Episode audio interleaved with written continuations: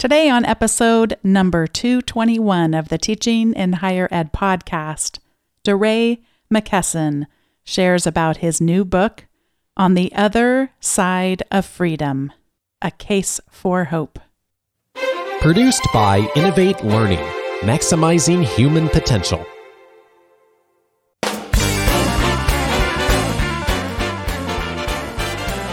Hello, and welcome to this episode of Teaching in Higher Ed. I'm Bonni Stachowiak, and this is the space where we explore the art and science of being more effective at facilitating learning. We also share ways to improve our productivity approaches so we can be even more present for our students and have more peace in our lives. Much has been written about teaching as activism.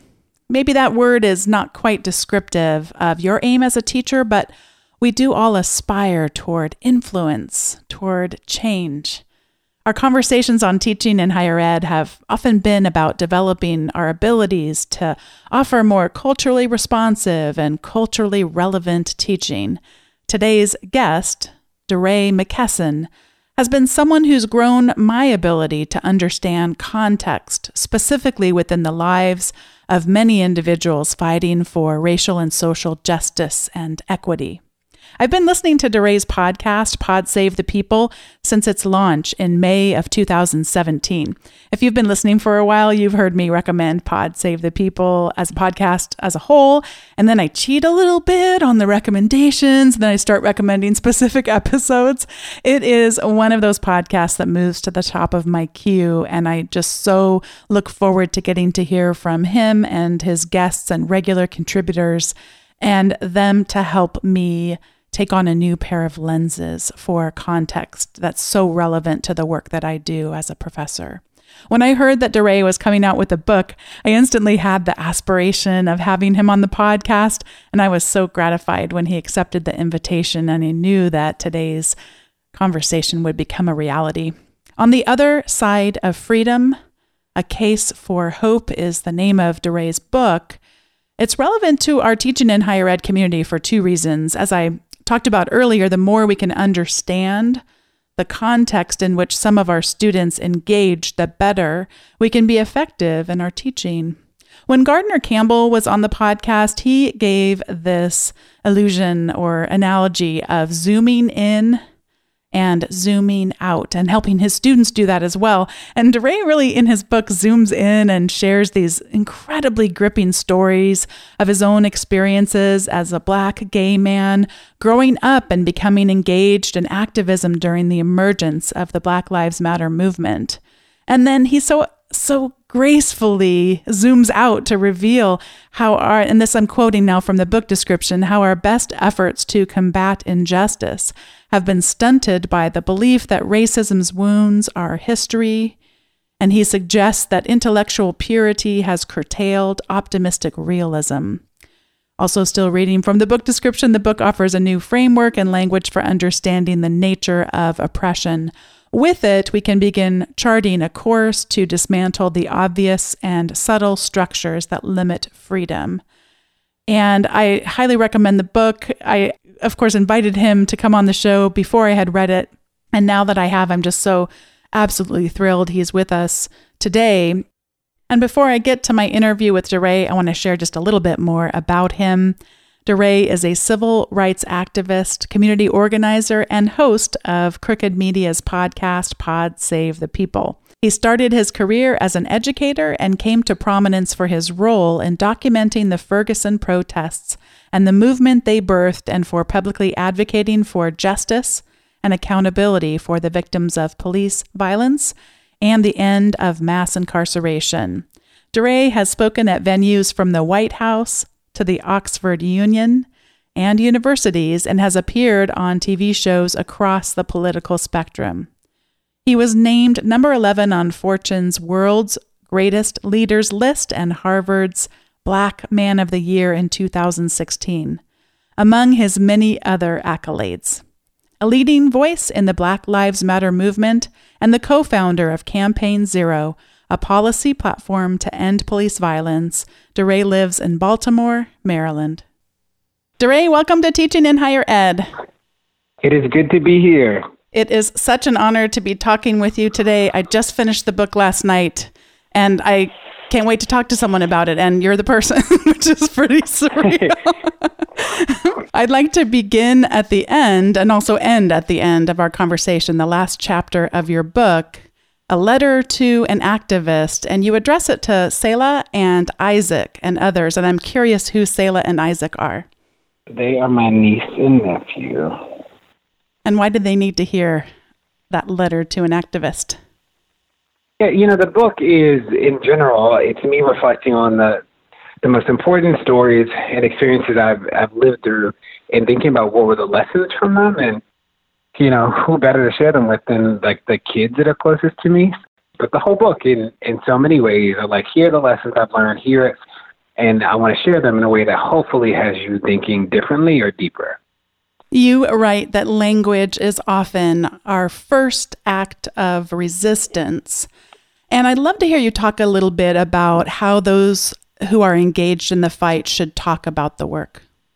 Uh, we should talk about the things that are true as simply as possible. So I always say that if I can't explain it to my aunt, then it doesn't make sense, right? And not because my aunt's dumb, not because my aunt doesn't care, but she doesn't spend her whole day in front of a CNN set. She's like has two kids already. She has a job. She's busy, and some of this stuff is like so intense the way we talk about it. They're like even I don't get. You know, I'm like I I think about this stuff all day and I still don't understand it. And so if we can actually figure out how to talk about it in terms that mo- more people can understand, we'll never win. And that people need to be empowered, like start to dream about other things and other ways of being. You write so powerfully about the work we must do of unlearning and how it's harder, you say, in some cases than the work of learning. And I'd love to hear you talk a little bit about ways, because it's such a simple question ways we can unlearn misogyny, homophobia, sexism, and all the rest of it.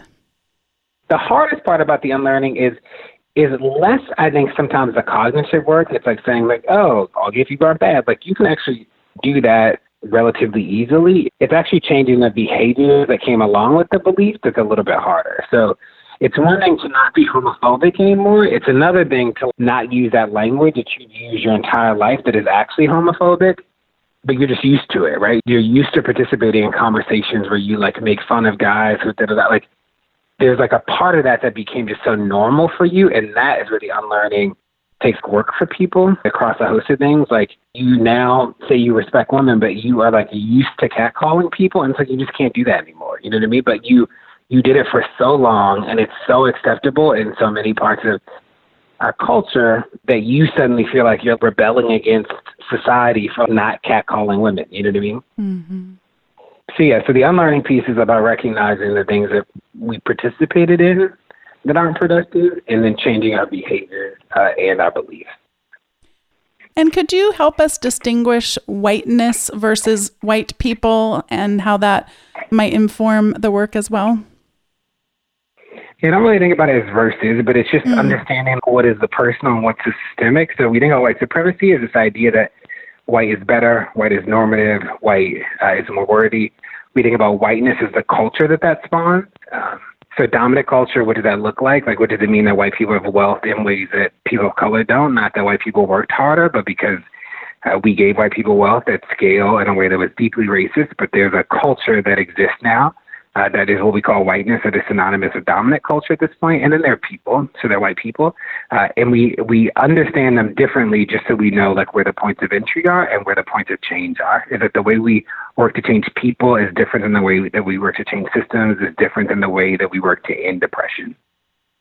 Describe the problematic nature of the concept of allies and the term that you prefer that people aspire to.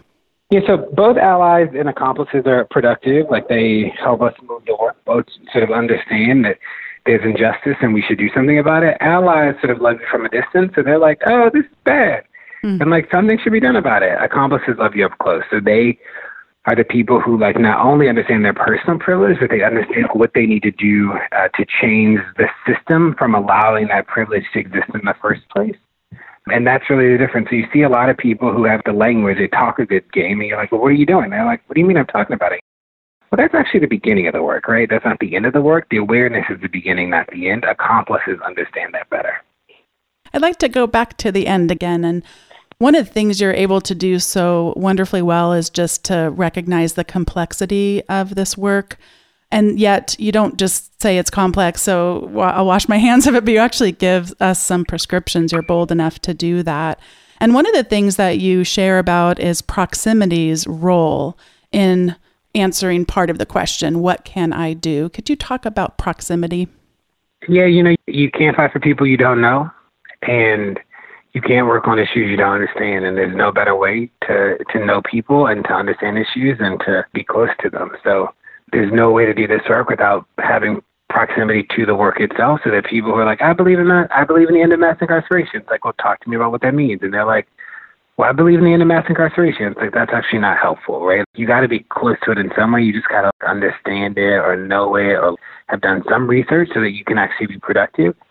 And the same thing with people. is that like, there are people who are like, I fight for kids. It's like, well, how do you, what kids, like, how, do you know any kids? Are you around any kids? Like, uh, it doesn't work when all of this stuff is just abstract because we don't live in the abstract. So there are people I know who have like who say they fight for public education and have never been in a public school before. It's like, well, what are you? How are you doing that fight? That doesn't actually make sense.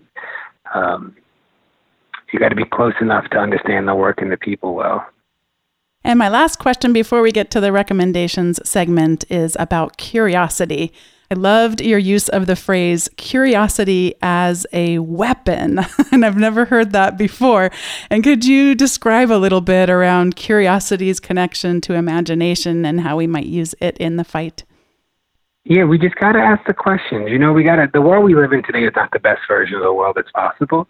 And we'll never get to the other side of freedom if we don't start to imagine and start to be curious and about like what could be. So, what are other ways that we can configure public education? How could we make sure you know there's enough food in the country for everybody to eat? How do we make sure? How do we how do we get it to them? Like, what does it? What does that look like? You know, I think that there are a lot of people who think that there is like a smart set of people somewhere figuring out everything with the world, and like those people don't exist. We are those people.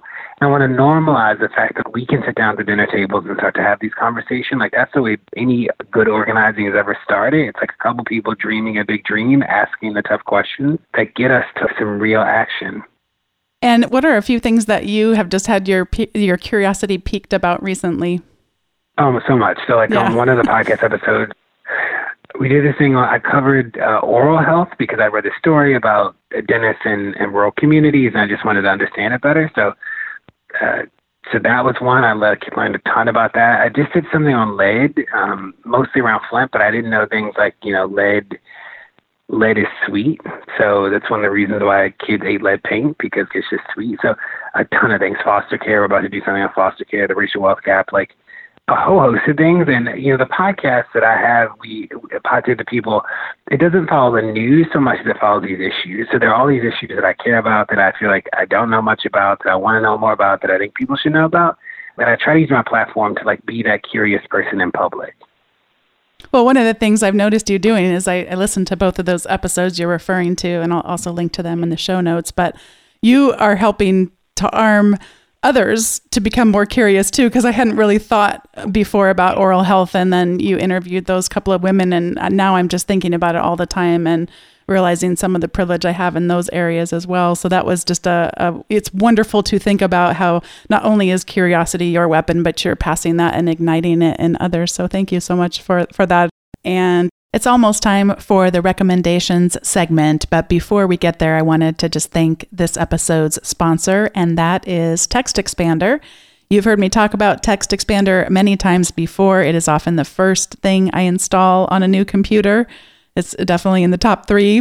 And what it does is you can just type in a few characters and then allow it to spit out either a bunch of text or a little bit of text that you have a hard time remembering. Like I never remember my work phone number. And so I can just type in Z phone and it will type out my work phone number without me having to remember it. I use it all the time and it syncs across all my devices. So I've got it on multiple computers and it's on multiple devices, the phone, the tablet, it all syncs across and it's absolutely wonderful. And you can actually use it in team environments as well if you want to have common re- email responses that get sent out. And you can even customize it where it prompts you to fill in the blanks, where it says, you know, what, what, uh, do you want this email to be addressed as like dear so and so i mean there's all kinds of things you can do with it it's easy to get in get started with it and then you can just learn more about it as you go and keep getting more and more of your time saved and really simplify things. So, if you would like to get 20% off your first year of TextExpander, you can visit textexpander.com slash podcast and then select teaching in higher ed as how you found out about it. And that'll again get you 20% off your first year. That's at textexpander.com slash podcast. That link will also be in the show notes to make it even easier for you as well this is the point in the show when we get to each give recommendations. I'd like to recommend this book that you have written, and it's called On the Other Side of Freedom. And it is just an absolute wonderful read. And as I was writing my review of it on Goodreads, I came across just because what I needed was more books to read. on Goodreads, there's a Listopia, Books of the Pod. And Crooked Media is the brand that Pod Save the People is um, part of. And they have other podcasts as well. And so this is a list of books either written by or mentioned by the hosts or guests on any of the Crooked Media podcasts. Pod Save the People, Pod Save the World, Pod Save America, etc. And it's just a list of amazing books. I saw that I had read 10 of them. I have a lot longer to go, and I can have a lot that I can discover from taking a look at that list. So I'll link to that in the show notes. And Ray, to close our time here together, I'm going to pass it over to you to make whatever recommendations you would like to, something that's had your attention in recent weeks. There's a song called Slow It Down by, I think his name is Zai, and I love it. I'm obsessed with it. It's Z A I A. That's my recommendation. Oh, wonderful. Well, we will link to that in the show notes. And Ray, thank you so much for all of your work for this incredible book and just for the opportunity to speak with you today. Thank you. Talk to you later. Talk to you later. What an opportunity it was to get to talk to DeRay McKesson. Thank you so much for coming on the show, and thanks to all of you for listening. I just took a little break from recording to go listen to that song that DeRay recommended, Slow It Down. Gotta go to the show notes at teachinginhighered.com slash 221 and check it out. It's a great song. It's going to be stuck in my head for at least the rest of the today, if not into the weekend. So thanks, DeRay, for that. And now to put an entirely different song into my head and into yours, the closing theme music, which I know is either loved or hated by many of you, mostly loved, but a few of you. I know, I still think about you. anyway, thanks for listening. If you have been listening for a while and have yet to give the show a rating or a review on whatever podcast app it is you listen to the show on, that would be a wonderful way of spreading the news about the show. I just discovered that I listen on Overcast. It's an iOS app. It's a great, great app for listening to podcasts. You can just press the star right there on your phone while you're listening to an episode and it recommends it. In fact, if you have an Apple Watch, you can even press the star on your Apple Watch. So, how much easier could it be to give a nice review for the podcast that you enjoy? Thanks for listening, and I'll look forward to seeing you next time. We've got some great guests coming up. Keep on listening. Take care.